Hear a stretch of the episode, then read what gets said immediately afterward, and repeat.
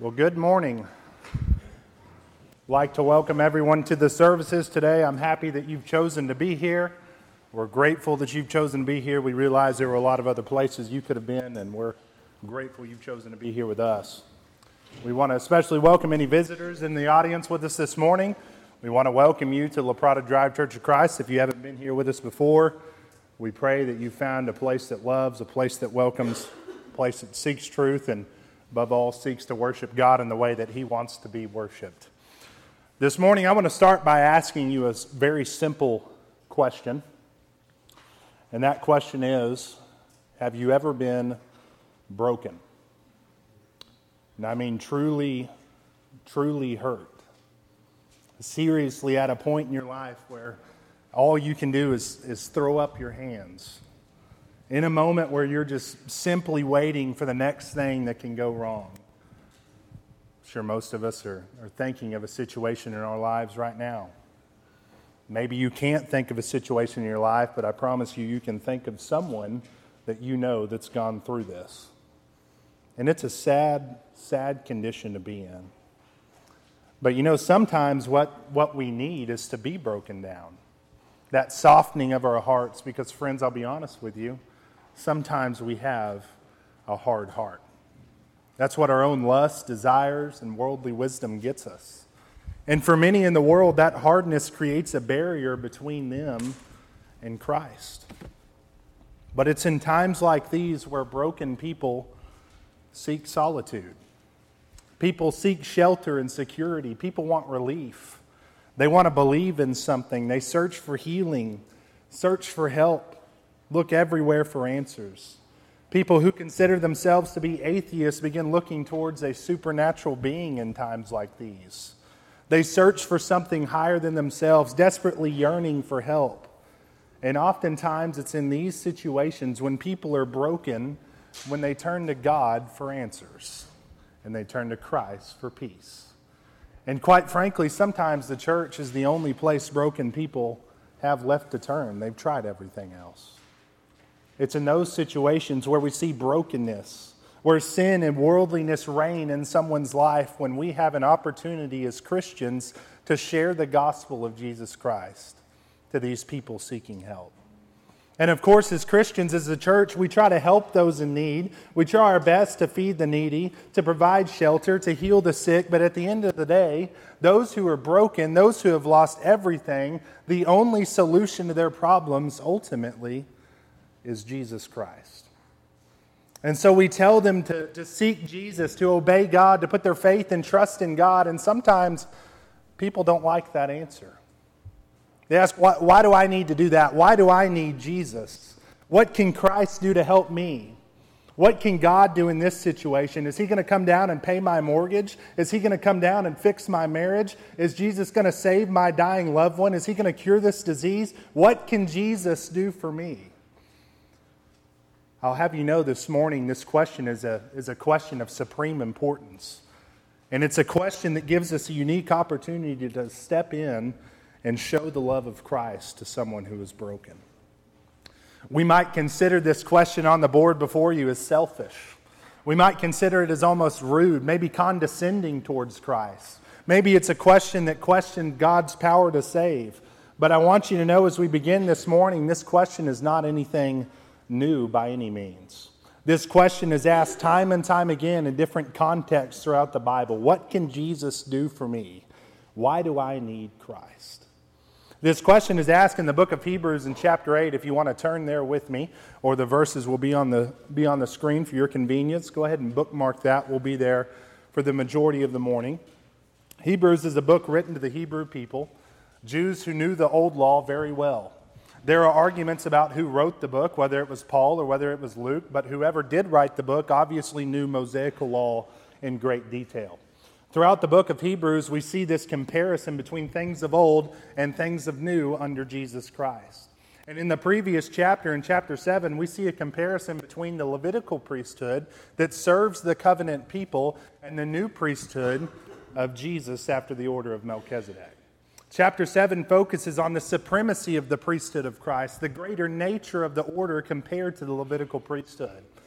And essentially, to bring us to where we're going to be in our study this morning, there's a couple of differences that we need to be aware of. Brad, the PowerPoint is not working. But essentially what we need to be aware of, we'll go ahead and start on the T-chart that's not on the board. What we need to be aware of is the Levitical priesthood had many different priests. There were priests that came into the temple. These priests would serve the people. They would go in and make sacrifices for the people, but there were multiple priests that would serve. Whereas Jesus' priesthood only had one high priest. The second thing we need to understand is that Levitical priesthood was bound by time limits.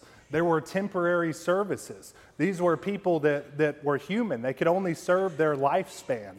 Whereas Christ's priesthood was an eternal priesthood. He is going to reign forever. He was not limited by time. The Levitical priesthood also sacrificed daily in the temple. They were always in there making sacrifices for themselves and for the people. Whereas Jesus' priesthood, Christ's priesthood, was one sacrifice once and for all, for sins past, present, and future. Levitical priesthood also made sacrifices for themselves and for the people. These priests were human. These priests had sin, just like you and I. They had to make sacrifices for themselves because they too, just like the people, had sin. Whereas Christ's priesthood, it wasn't necessary that he make a sacrifice for himself because he was perfect. He was sinless. There was no need for the sacrifice. The Levitical priesthood also offered sacrificial animals. The blood of bull and goats is what they sacrificed to try and roll back or kind of roll back that sin. Whereas Christ's priesthood was not animals, but he offered up himself as the holy and perfect Lamb of God once and for all for the great sacrifice. So let's move into chapter 8 this morning with that context in mind. So let's start in chapter 8 and verse 1. The writer in Hebrews says, "Now of the things which we have spoken, this is the sum. We have such an high priest who is set on the right hand of the throne of the majesty in the heavens." So the writer here of Hebrews says, of everything we've talked about so far, of everything we talked about of Christ and of faith and all those differences we just discussed of the priesthood, this is the conclusion. This is what you need to learn. This is what you need to take away. Verse 2, "A minister of the sanctuary and of the true tabernacle with which the Lord pitched and not man." So this new great high priest is a minister of the sanctuary, of the true tabernacle, defined by the flow of the verse there as being built by the Lord. This true tabernacle was not an earthly tent built by a human. It was not built by someone with faults, someone with excuses, lies, deceitfulness, but by the Lord, by someone pure, faultless. It was a better tabernacle that could not be built by a man. Verse 3, "For every high priest is ordained to offer gifts and sacrifices." So we just talked about that. Every high priest has to have something to give. They offer sacrifices according to the law. These gifts and sacrifices were made to roll back sin for a year. This concept of sacrificing for sin on behalf of the people is an essential idea at the core of priesthood. You see, these high priests did things for the people. They made intercession for the people, made sacrifices for their own sin and for their people. They were good men. They helped. Continuing on in verse 3, "Wherefore it is of necessity that this man have somewhat also to offer." Under the old law, God's people followed these priests because they needed that guidance, that redemption, that sacrifice. And the Jewish people expected that from their priest. If I do this, if I make these sacrifices, this will be the result. The same thing is true under Christ.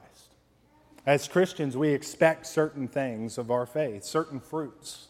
Things like guidance, joy, freedom from sin, remission from sin, and ultimately salvation.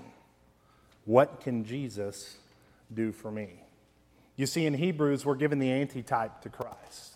We're given the previous version of the high priest. We're given a comparison.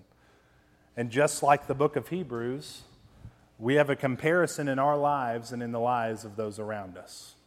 You see, we have examples of a life with Christ, and we have examples of a life without Christ. So logically, a person without Christ, a non-Christian, could pose the very same question or the very same idea asked by the Jews here in Hebrews. If I'm going to switch my life, if I'm going to go live this life as a Christian, what does that do for me? What can Christ give me? This morning, we're going to focus on that idea, and we're going to see four different points the book of Hebrews is going to lay out for us. First, we're going to discuss that Jesus made the ultimate sacrifice, a sacrifice necessary for you and I. Secondly, we'll look at how that sacrifice serves to institute the new covenant, a new law that takes down the old. Thirdly, we'll discuss how someone who is in Christ now has a newfound peace. And we'll close by identifying a newfound purpose and meaning your life can have in Jesus Christ. I hope you're excited to be here. I hope you're excited to worship and move through this study this morning. The first thing and most important thing I believe we need to take away and is essential to understanding Christianity is that Jesus made the ultimate sacrifice. Now we know what high priests do. We know what priests do. They make sacrifices. The Levitical priest after Aaron, what did they do? They made sacrifices. As mentioned earlier, we saw the antitype of these high priests. We saw the Levitical priests and what they did for the people, and that's essentially what we asked this morning. Well, what sacrifice was this new high priest going to make? What would Jesus do for us? What sacrifice would he make that the Levitical priesthood could not? The book of Genesis introduces us to the concept of sin. You'll remember there in Genesis that God had formed the heavens and the earth and He created everything we know today. He then forms man from the dust of the ground and brings woman from man. These two people, Adam and Eve, they were close with God, God's people. God had created these individuals to live and serve Him. Adam and Eve were with God in the garden. They would walk with God in the garden and they were to live for God. There was no sin. Man was perfect. Man was sinless. Man was close and connected with God. But man had been tempted by the devil. Tempted with the knowledge of God. Satan even tells them they will be as gods. Satan's working against God, corrupting His creation. You know, God doesn't want man to sin. God didn't want to see Adam and Eve fail. God loved Adam and Eve just as He loves you and I. But just like you and I do, every single day, Adam and Eve fail. And they give in to that temptation, introducing sin into the world, departing man from God. And that sin allowed death and destruction in the world. That sin separated man from God. That sin and the consequences of sin made it of necessity to have these sacrifices and things of the sort in order to bring man closer to God. It made sacrifices the way to take those consequences and God's wrath of sin off of man. Ever since that sin, ever since that moment, God's been fighting and building plans to bring us back to Him, to bring mankind into a place of peace, a place of comfort and security with God. So what did He do? He gave His people Levitical priesthood, an avenue to provide sacrifice and atonement for sin. All of these done in an attempt to save man. These animal sacrifices were not to erase sin, but like we talked about earlier, to roll back sin for a year. These sacrifices were proven to be faulty. Not the establishment of these sacrifices by God, not the avenue of sacrifice from God being faulty, but rather man's inability to meet the requirements of the old law is what was faulty. Man was to offer burnt sacrifices and so on to atone for their sins, but not to erase those sins. There had to be a perfect sacrifice. A perfect, sinless man to atone for our sins and to take on those sins to erase them. You see, God is perfect. God is righteous. God is holy. But brethren, don't get it wrong. God is also a God of justice and a God of wrath and a God who cannot be in the presence of sin. You owe a debt to God that you could never repay on your own. You owe a debt that can't be cleared by money, can't be cleared by anyone in this building, can't be cleared by your own works, and because of that, God's justice demands that that debt be paid. And what is that debt? It's every single one of your sins. And how is that sin paid for? How is that debt counted as loss? An eternity in hell. But brethren, as much as God is wrathful and as much as He's just, He's also a merciful God and a loving God. He made a way for your sin to be paid for, but He couldn't just forgive that debt and not have it be paid for because that wouldn't be just. And that is where we see the necessity of Jesus Christ and the importance of that sacrifice. Christ came to the earth to live a perfect and sinless life. He's tempted with sins. He's offered kingdoms, yet unlike you and I, he resists those sins. In all the Gospels, we see the story of Christ and of his life and of his death. We can see and find in Scriptures he dies on the cross, takes on the sin of the world. 1 Thessalonians 5:9 says, "For God hath not appointed us to wrath, but to obtain salvation by our Lord Jesus Christ, who died for us, whether we wake or sleep, we should live together with him." Brethren, Christ did something for us we cannot fathom. While we were yet sinners, Christ died for us. That day on the cross, Christ took those beatings, the mockings, the scorning, and he did all of that for you. We came together this morning and remembered the sacrifice in our Lord and Savior. We broke the bread representing the body, the vessel that Christ was beaten in. We took of the fruit of the vine representing the blood that was spilt, the blood that was taken from him with every single swing of those whips, with every hit from the hammers, driving those nails further and further into his hands, every hit from the hammer driving him into his feet, and the spear that would pierce his side. He did all of that to make a sacrifice for your sins and for my sins. He gave up himself, being sinless and pure and righteous and perfect, to take away your sin and my sin. He took those sins and sacrifices himself in what was the most unjust death, the most unjustified murder in the history of mankind. Absolutely gruesome. But it brings with it the opportunity for you and I to be joined with him and to be reconciled to God. And what an amazing story of love that is, that a perfect man would die for someone as evil and worthless as me. Leading into our second point of the morning, the second thing Christ has done for you is remove the old law and establish the new covenant. As Christ is hanging there on the cross and as he dies, the old covenant is removed, and with his death introduces the new covenant. Continuing on in verse 6 of Hebrews chapter 8, it says, "But now he hath obtained a more excellent ministry, by how much also he is the mediator of a better covenant, which was established upon better promises." You see, this new law, these new promises brought by Jesus are better than the old law and its promises. The more excellent ministry, that is not to say the old law was incorrect, just the new law is better. And that Jesus brought that new covenant. And that new law which is built is accompanied by better promises. What are the promises? The promises of forgiveness of sin, the promise of heaven, promise of eternal life. Verse 7, "For if that first covenant had been faultless, then should no place have been sought for the second." Obviously, there was a problem with the old law. And like we talked about earlier, this was not a problem in the design of the old law. It was not a problem with the implementation of the old law. It was a problem in man's ability and incapability to obey the old law. The old law was extremely hard to follow. 600 plus rules. Man was faulted for that, proving the necessity of the new covenant. The writer appeals to logic in verse 7 and says if the old law was perfect, and if man could uphold that old law in all its totality, and if we were all righteous, there would be no need for the new covenant. The sacrifices and atonement of sin from the blood of bulls and goats would have been enough. We wouldn't have needed Jesus. Continuing on, "For finding fault with them, he saith, Behold, the days come, saith the Lord, when I will make a new covenant with the house of Israel and with the house of Judah, not according to the covenant that I made with their fathers in the day when I took them by the hand to lead them out of the land of Egypt, because they continued not in my covenant, and I regarded them not, saith the Lord. For this is the covenant that I will make with the house of Israel after those days, saith the Lord. I will put my laws into their mind and write them in their hearts, and I will be to them a God, and they shall be to me a people." You see, Jesus brings with his death and with his ministry the sacrifice implementation of the new covenant, a better law, connecting God closer to his people.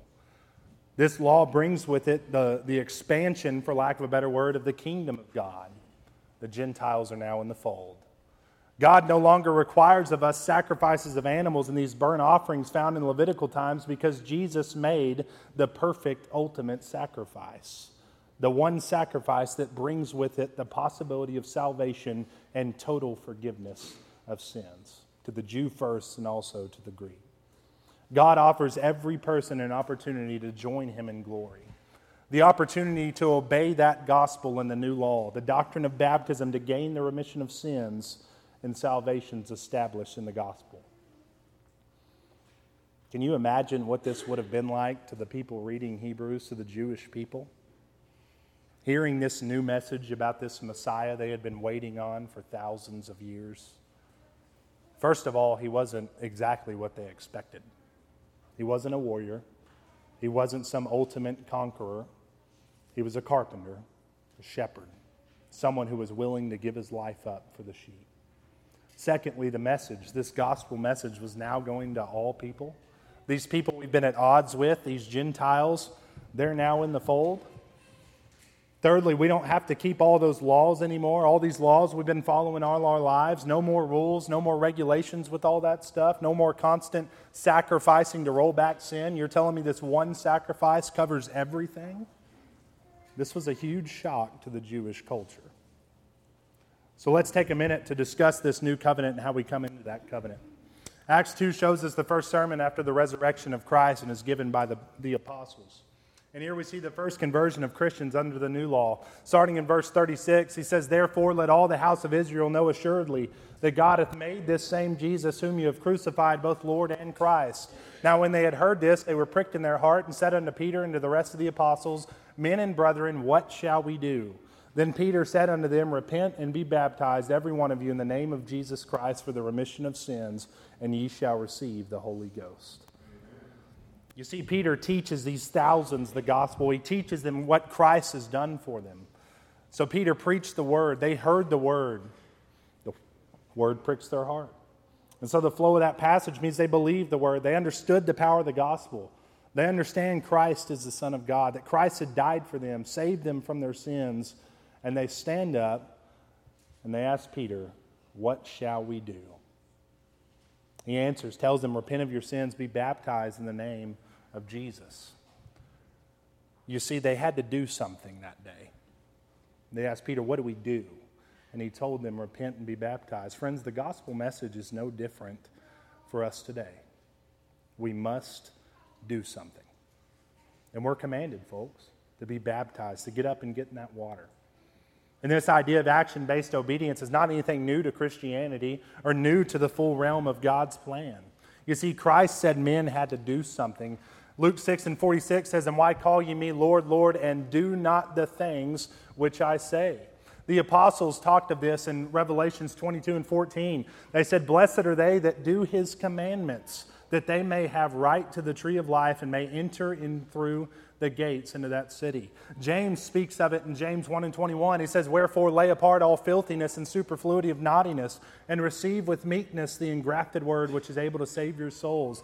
But be ye doers of the word, and not hearers only, deceiving your own selves." And brethren, this plan of salvation is no different. You must do something, responding to the gospel call in baptism. And brethren, I want to stress the importance of baptism this morning because the effects are so great. After we're baptized, we receive the Holy Ghost according to the Scriptures and receive that full remission of sins, allowing us to inherit the promise of heaven, promise of eternal life. Have you been baptized this morning? Do you have that peace that comes along with knowing your sins are forgiven? I hope and pray that you do. And if you haven't been, I urge you to consider that strongly this morning. But you see, this new law doesn't require us to sacrifice animals and atone for those sins, for those sacrifices, because Jesus made the perfect sacrifice. Let's take a look at 1 Peter 3:21. Starting in verse 18, it says, "For Christ also hath once suffered for sins, the just for the unjust, that he might bring us to God, being put to death in the flesh, but quickened by the Spirit, by which also he went and preached unto the spirits in prison, which sometime were disobedient, when once the long-suffering of God waited in the days of Noah, while the ark was a-preparing, wherein few, that is, 8 souls, were saved by water. The like figure whereunto even baptism doth also now save us, not the putting away of the filth of the flesh, but the answer of a good conscience toward God by the resurrection of Jesus Christ, who is gone into heaven and is on the right hand of God, angels and authorities and powers being made subject unto him." Here we see the comparison of something that happened aforetime in the days of Noah. We see the long suffering of God in which he waits for Noah to build the ark. You see, God's grace to Noah has allowed Noah to be saved. God's grace and his mercy allow Noah a chance at survival, but Noah still has to perform an action. Noah still has to perform that work of faith to obtain that mercy. But brethren, notice Noah has to do something. It was a free gift, but that gift had to be opened. So what does he do? He builds the ark exactly the way God requested it. Go for wood and all. You see, Noah had to do what God asked exactly the way he asked it to obtain salvation from the flood. Let me ask you a question. If you would have made it out of oak, do you think you would have been saved? Probably not. He didn't obey the commandments of God. And now the like doctrine, the antitype, also saves us. You see, God's grace allowed him to send Jesus to the cross on our behalf. Unlike the old law, we're given a free gift, the gift of Christ who made that sacrifice for us. But just like Noah, while that grace is great, there is still something you must do. We have to be baptized into the blood of Jesus, burying our old self and rising to walk as a Christian, obtaining the remission of sins. This is the new law, the new and better promise we have as Christians, the hope to obtain full, total forgiveness of sins and salvation by following that new form of doctrine. And so what does this new law grant us? Why is obeying that new form of doctrine, what does that gain us that the Levitical law or the Mosaical law could not? Hebrews 8 ends in the chapter with verses 12 and 13 that says, "For I will be merciful to their unrighteousness, and their sins and their iniquities will I remember no more. In that he saith, the new covenant, he hath made the first old. Now that which decayeth and waxeth old is ready to vanish away." God promises us to remember our sins no more, to forgive those sins in totality according to that new law, meaning it was a better covenant, a better promise brought to you by the sacrifice of our Lord and Savior. That old law was faulty. We were faulty. And now Jesus made it easier for you to obtain forgiveness and be reconciled with God by the sacrifice on the cross. The establishment of that new law is one of the many things Jesus Christ has done for you. But Christians can gain many things from Christ. Oftentimes as humans, we like to look for something called instant gratification. We need something tangible, something measurable, something worth our time, worth our effort to work towards. In times like these, maybe broken people are sitting there thinking, what can the sacrifice of Jesus do for me right now? What is that sacrifice, what is that going to help with when I'm broken in my life? I believe one of the greatest blessings that we can receive and are given by trusting in Christ is the Word of God and the comfort and peace that it brings. Ephesians 2 teaches us that this peace can be obtained through his death on the cross. Ephesians 2 and verse 11 says, "Wherefore remember that ye being in time past Gentiles in the flesh, who are called uncircumcision by that which is called the circumcision in the flesh made by hands, that at that time ye were without Christ, being aliens from the commonwealth of Israel and strangers from the covenants of promise, having no hope and without God in the world. But now in Christ Jesus, ye who were sometimes were far off are made nigh by the blood of Christ. For he is our peace, who hath made both one and hath broken down the middle wall of partition between us, having abolished in his flesh the enmity, even the law of commandments contained in the ordinances, for to make himself of twain one new man, so making peace. And then he might reconcile both unto God in one body by the cross, having slain the enmity thereby. And came and preached peace to you which were afar off, and to them that were nigh. For through him we both have access by one Spirit unto the Father." This perfectly describes what we're discussing this morning. This comparison between someone who knows Christ and someone who does not know Christ is the evidence of peace.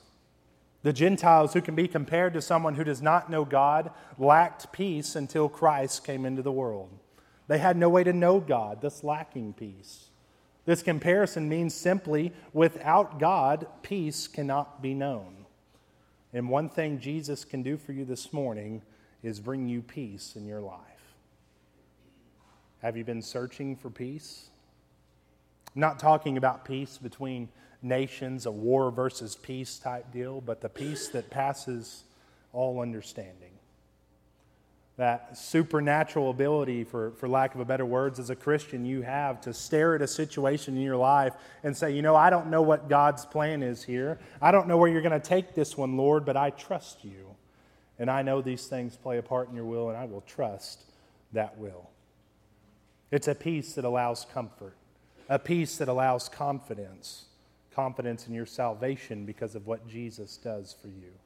You see, every bad thing this world has to offer, every sin, every tragedy, all the wars, all the issues was made peaceful and made perfect at the cross. We as Christians can have that peace and have the capacity to become righteous with God and spend that eternal life with Him in heaven. And that's a hope that cannot be generated and a peace that does not exist outside of God and outside of a relationship with Jesus Christ. Acts 10 and verse 34 says, Then Peter opened his mouth and said, Of a truth I perceive that God is no respecter of persons, but in every nation he that feareth him and worketh righteousness is accepted with him. The word which God sent unto the children of Israel, preaching peace by Jesus Christ. He is Lord of all. Romans 5 and 1 says, Therefore, being justified by faith, we have peace with God through our Lord Jesus Christ, by whom also we have access by faith into this grace wherein we stand and rejoice in hope of the glory of God. Romans 8 and 5 says, For they that are after the flesh do mind the things of the flesh, but they that are after the Spirit, the things of the Spirit. For to be carnally minded is death, but to be spiritually minded is life and peace. Because the carnal mind is enmity against God, for it is not subject to the law of God, neither indeed can be. The only life that can generate and maintain peace is a life that seeks after God and strives to live after the example set before us from Christ. One of the greatest blessings and greatest things Jesus can do for you this morning is bring your life peace. Lastly, this morning, Jesus can give you purpose and meaning in your life. For thousands of years, since the very beginning of knowledge and wisdom, man has been trying to figure out what their purpose was on earth. Great philosophers have pondered this question for ages and ages, seeking to understand what their purpose is. Aristotle says happiness is the meaning and the purpose of life, the whole aim and end of human existence. So is happiness the full meaning? As long as we're happy, as long as my life's going well, it has purpose. Einstein says, try not to become a man of success, but rather try to become a man of value. So is value something attainable, something tangible, like respect? Friends, famous, whatever the case is, knowing the most people, is that the meaning of life? Johann Wolfgang van Gogh says, just trust yourself, then you'll know how to live. You ever tried that one? So it's just trusting yourself, your own understanding of the world, and just going with our gut. Is that what we're supposed to do? Is that the purpose of life? See how far that one gets you. These are all messages the world is trying to tell us. You can't love others till you love yourself. Love is love. Live your best life. It doesn't matter what you're doing. The world has a stranglehold on our culture, and we all know it. We hear these types of messages all the time on Facebook and our songs. When your children come home from school, they'll tell you what they heard at school. You see, the world is desperately seeking for meaning. People are hungry for purpose, but sadly, the world and many people in the world are simply looking in the wrong place. I'd like to turn your attention to the book of Ecclesiastes as we bring this sermon to a close this morning and talk about King Solomon for a moment. You see, King Solomon was a very wise man. He was a very rich ruler. He had everything he could possibly dream of in his life. Ecclesiastes 1, starting verse 1, says, The words of the preacher, the son of David, king in Jerusalem, vanity of vanities, saith the preacher, vanity of vanities, all is vanity. What profit hath a man of all his labor which he taketh under the sun? One generation passeth away, and another generation cometh, but the earth abideth forever. Solomon begins in Ecclesiastes searching and striving for the meaning or purpose of life. He's a great seeker of purpose. He wants to know what his meaning is. What's my destiny? Solomon goes on to ask God for all wisdom. Picking up in verse 13, he says, And I gave my heart to seek and search out by wisdom concerning all the things that are done under heaven. This sword travaileth God given to the sons of man to be exercised therewith. I have seen all the works that are done under the sun, and behold, all is vanity and vexation of spirit. That which is crooked cannot be made straight. That which is wanting cannot be numbered. I commune with mine own heart, saying, Lo, I am come to a great estate, and have gotten more wisdom than all they that have been before me in Jerusalem. Yea, my heart had great experience of wisdom and knowledge. You see, Solomon becomes the wisest man to ever live. He pursues that knowledge, that earthly wisdom to no end. He strives and strives and strives until he obtains it all. He accomplishes his task. He's wiser than anyone. So surely that's the meaning of life. He goes on to say in verse 17, And I gave my heart to know wisdom and to know madness and folly. I perceive that this also is vexation of spirit, that meaning a grieved, troubled, perplexed spirit, essentially a waste of time, leading to emptiness. For in much wisdom is much grief, and he that increaseth knowledge increaseth sorrow. Solomon fails at becoming satisfied through wisdom. He finds it all. He knows it all. You remember the story of him with the two mothers and the baby. Just one example of that great wisdom. He knows everything, and he's not satisfied. He's not fulfilled. That's not the meaning of life, and that's not his purpose. So what is? Well, if it's not knowledge, it's not wisdom, it's got to be money. It's got to be treasure, material things, whatever the case is, sexual desires. It has to be one of those. And Solomon would go on to test that theory too. He seeks after worldly pleasures. He seeks after material things. Pick up in chapter 2 and verse 4. He said, I made me great works. I builded me houses. I planted me vineyards. I made me gardens and orchards, and I planted trees in them of all kinds of fruits. I made me pools of water to water therewith the wood that bringeth forth trees. I got me servants and maidens, and had servants born in my house. Also I had great possessions of great and small cattle above all that were in Jerusalem before me. I gathered me also silver and gold, and the peculiar treasure of kings and of the provinces. I got me men singers and women singers, and the delights of the sons of men's as musical instruments, and all that of sorts. So I was great and increased more than all that were before me in Jerusalem. Also my wisdom remained with me. And whatsoever mine eyes desired, I kept not from them. I withheld not my heart from any joy, for my heart rejoiced in all my labor. And this was the portion of all my labor. So Solomon gathers all that wealth. He has all these wives, all this fun, all these things. Very wealthy, very rich. He has everything he wants. Surely that is the meaning of life. To obtain good things, to be wealthy, to be rich. Surely that's it.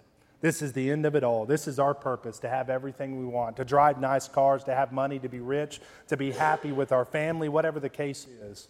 Solomon concludes this thought by saying, Then I looked on all the works that my hands had wrought, and on all the labor that I had labored to do, and behold, all was vanity and vexation of spirit, and there was no profit under the sun. So if someone as wise as Solomon, someone who pursues wisdom and knowledge to no avail, and comes up empty. Pursues worldly things, worldly pleasures to no end, and again comes up empty. So there's no meaning in those. You won't be satisfied after seeking those things. So the question is, what is our purpose? A life seeking God and a life keeping His commandments is our purpose on earth. Solomon closes the chapter in Ecclesiastes, or closes the book of Ecclesiastes, and in Ecclesiastes 12 and verse 11, he says, The words of the wise are as goads, and his nails fastened by the masters of assemblies, which are given from one shepherd. And further by these, my son, be admonished. Of making many books there is no end, and much study is a weariness of the flesh. Let us hear the whole conclusion of the matter. Fear God and keep His commandments, for this is the whole duty of man. Solomon understands what the meaning of life is. He goes to no end trying to become satisfied with himself and keeps coming up empty. He concludes with this right here. Fear God and keep His commandments. That is our meaning. That is our purpose in life. So this morning, do you feel like your life has purpose? Maybe you've lost that sense of purpose. Or maybe you have this purpose, but man, life sure is tough. We all recognize this morning that life is hard, and it is. It's tough. And sometimes it gets so tough that it can just break you down. Once again, are you broken this morning? It's because life can do that to you as well. But sometimes that brokenness is exactly what you need. Sometimes that brokenness is the only way we can find our way back to Christ. Christ can give you purpose in your life. He can give you a peace you can't obtain on your own. He can give you a life worth living. He can give you a life that will leave you satisfied at the end of it. He can give you something worth fighting for, something worth studying and learning, and He can give you meaning and purpose. This morning we've talked about some of the things Jesus has done for us, some of the things He can give you. With all the chaos in today's world, don't look to humans for answers. Don't look towards governments. Don't put your faith in people. Put your faith and put your trust and your purpose in someone who loves you, someone who freely gives you all things, someone who does these things for you, gives you peace, gives you purpose. This morning may be your last chance to be reconciled with God and to be baptized into His blood for the remission of your sins. We talked of the necessity of being baptized and how baptism resembles that death and resurrection, and you have an opportunity this morning to make that choice. But brethren, the choice is yours. I can't make that decision for you. The elders can't make that decision for you. It's got to be your choice. Will you make that choice this morning? If you will, please come forward as we stand and as we sing. Hear the blessed.